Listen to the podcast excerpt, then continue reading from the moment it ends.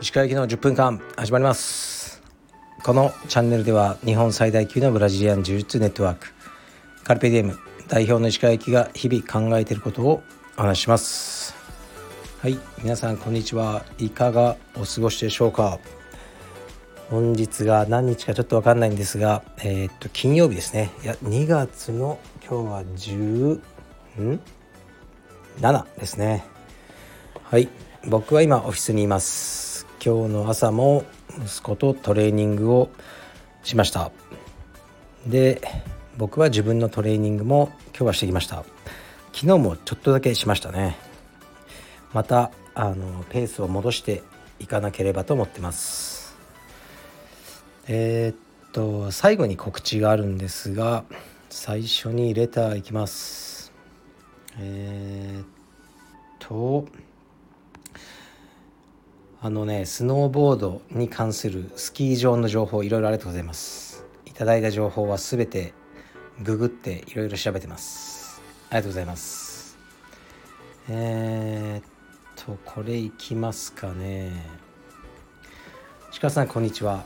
最近は朝の日課のようにラジオ配信を聞かせていただいています。ラジオを聴いていて石川さんは心に余裕を持てるようにご自身で生活や仕事をコントロールされているのだなと感じます。私は今20代前半です。自分に対しての理想が高く今の石川さんとは真逆で余裕がなくてもいいので時間と自分を使ってとことんもがいてやろうという気持ちです。石川さんは昔から生活や仕事に対して今のような考え方をされていたのでしょうか？それとも全然違う考え方の時もあったのでしょうか？20代の頃の石川さんのお話を聞いてみたいです。よろしくお願いします。はいありがとうございます。20代前半の方も聞いてくれてるってことで非常に嬉しいですね。えー、っとね20代前半の頃はもうもがくべきです。可能性もすごくいっぱいあるしで今から頑張れば総理大臣になれる可能性だってあるじゃないですか、まあ、僕はないんでね やっぱり可能性が狭まってきたってありますね。僕は体的にも。今は僕47で今から例えば充実の世界チャンピオンになりたいっていうのは、まあ、まあ言うのはか、ね、自由ですけどまあ無理ですよね。僕は無理だと思いますしあの無理なことがいっぱいある状況だからまあやれることをやるしかないな。で、まあ、十分十分頑張ってきたっていう自覚もあるけどあこれは手が届かなかったなっていうものもいろいろありその経験を分析するとまあこれぐらいが合ってるんだろうなっていうことが分かってきたっていうのがあの今の僕の状態ですね。でやっぱね体に無理が効かないんですね。若い頃は徹夜してでも仕事を終わらせてっていうねそういう感じだったんですけど今は徹夜とかはもうしたくないし徹夜してまでやらなきゃいけない仕事とかは入れないようにしてますね。自分でもう分かるので あこの仕事はストレスになると思ったら最初からお断りするって感じですね。だけど若い頃はもうバリバリやりましょう。僕も理想は高かったです。で高くてもがいてあのいろいろ頑張ったと思いますね。でうーんまあ今考えれば無駄な努力だったなと思うようなことはたくさんありますね。トレーニングに関してももう少しこういうふうにスマートに練習すればよかったなとかすごく思うんですね。僕の場合は怪我ですよね。うん例えば今の青山のスタッフ世良とか怪我を手術とかしたことないんじゃないかなと思うんですね。誠は2回してますかね。で僕ね手術5回してるんですよ。肘膝いろいろ。でその度にやっぱ体がどんどん弱くなっていったっていう実感があって。でその怪我には全てやっぱ原因があるんですね。本当に愚かな原因ですよ。タップが遅かったとか無理して ありえない方向に倒れたとか。たかがね2点をその練習ですよ。試合でもない。そこの2点を取られたくないってことで無茶な逃げ方して膝がぶっ壊れたとかあってそういうのはあのやらなきゃよかったなと思いますねまあ、でもそれも後からしかわからないので今考えるとこうだなっていうのはあるんですが、まあ、やってる時は必死だったんですね。でそうですね若い頃はもうねその無茶は、うん、ちょちょっとぐらいの無茶はしていいと思いますね。それで自分のこう好きなことと得意なこと違うからそれを見極めていきましょう。これが合致してる人は幸せですね。自分の好きなことが得意だったら本当にいいです。僕はちょっと違うんですよね。自分の好きなことっていうのは本当にお金にならないことなんですね。得意なのはもしかしたら道場経営は得意に入るのかもしれません。なんとかこれで生活はできてるんで。大好きかというと、うーん、本当に自分が一番好きなことではないかもしれないですね。はい。だから20代の僕の頃の話。うんこの方が充実やってるのかどうか分かんないですけど柔術界の状況が全く違かったですね。今の若い選手には説明できないぐらいこう混沌としていて何者か分からない世界だったしもう少し暴力的な世界だったと思いますね。今の充実界っていうのはすごく平和で道場も本当に平和いいことですよ。なったなと思ってます。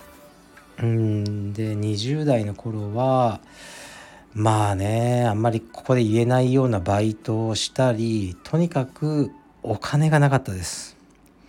充実したいね遠征も行きたいけどお金がないお金がない。毎日お金のことを考えてあ財布に1,000円しかない、ね、給料日まであと3日とかそういう感じでしたね。だからずっとお金のことを考えていたような記憶がありますね。うーん。それがなかったらねもっといろいろね楽しめたかなと思いますね。だからね今になって僕スノボーとかやってますけどもうそんなの絶対に無理でしたね。その新潟とかに行く足がないし行く旅費もないしボードももちろん買えないしレンタルさえできない、うん、でお金あれば全てをね道義に道着とか自分の遠、ね、充実の遠征にあの注いできたという感じの若い頃でした。はい。このレター主の方頑張ってください。今ねたくさんもがいて自分の好きなことと得意なことを見つけていただければと思います。はい。でえっとね告知というかこれね情報をちょっと知りたくて皆さんに聞いてみたいんですけど僕あの老眼がひどいんですね。あと片目だけ乱視が入ってて携帯とかを見るのがすごく億劫なんですね。だから あのレーシックでは治らないんですね。このあの老眼っていうのは。で目の中にレンズを入れる手術というのがあるらしいです。もうこれをねやろうと思います。うん40万とか50万ぐらいかかるみたいなんですけど目を切ってその中に角膜の中にこうレンズを入れるんですね。だからまあコンタクトレンズみたいなのを目の中にも仕込んじゃう。という手術のようです。どうやら AKB のあの指原さんがそれをやってすごく良かった。と言ってるそうです。僕もやろうと思うんですがあの経験者の方いたら感想を教えてください。でおすすめの病院などあったら教えてください。でこういうのもねもう積極的にやっていこうと思うんですよね。なんかどうせもうあと20年ぐらいで死んじゃうと思うんでなんかこう若い頃だったら怖いですよね。そういうことして後遺症があったらどうしようとか20年後になんかね目が見えなくなるんじゃないか、まあ、新しい術式だからそのね臨床が十分にされてないじゃないですか。もうね怖くないですね。どうせ死ぬだろうと思ってるのでそういう意味ではワクチンとかもそうですよね。やっぱ子供とかには怖いなとか思ったりまあうちは打たせたんですけどね。だけど自分だったらもうねその遠い将来の後遺症とかどうでもよくて今快適に暮らしたい。あとは知らん。賭けだって感じですね。だから目のレンズをぶち込もうと思ってます。情報あったら教えてください。であとねあのレターでこういうのが来たんですよね。鹿先生こんにちは。いつもラジオを楽しみにしており拝聴するのが日課となっています。ありがとうございます。以前のラジオでインスタグラムの代行を依頼したいとおっしゃっていましたが私でよければお受けしたいです。もうすでに他の方が決定されていますでしょうか？もし決定されていなければどのような方法で応募したらよろしいでしょうか？お忙しいところ恐れ入りますがラジオでお答えいただけますと幸いです。ありがとうございます。助かります。ぜひ僕のインスタグラムかインスタグラムがいいな。インスタグラムの僕の個人アカウントのに DM してください。ちょっとね話はあったりもしたんですけどあのぜひお願いしたいです。もう僕はやりたくないんです。インスタとか SNS を一切。どんどんあの代行あのもう業者さんでもいいと思ってるんでこの方がどんな人か分かんないんですけどとにかく連絡してください。はいよろしくお願いします。服部君もこうやって僕がラジオで呼びかけたことで彼との関係が始まったんですね。はい。ですからあの僕のインスタの DM でお願いします。やった。もうやんなくていい。インスタ。もうあれはしんどいんですよ。何もいいことがないんですよインスタは。で最後に告知です。もう告知はいらんという人はもうここでさよならしてください。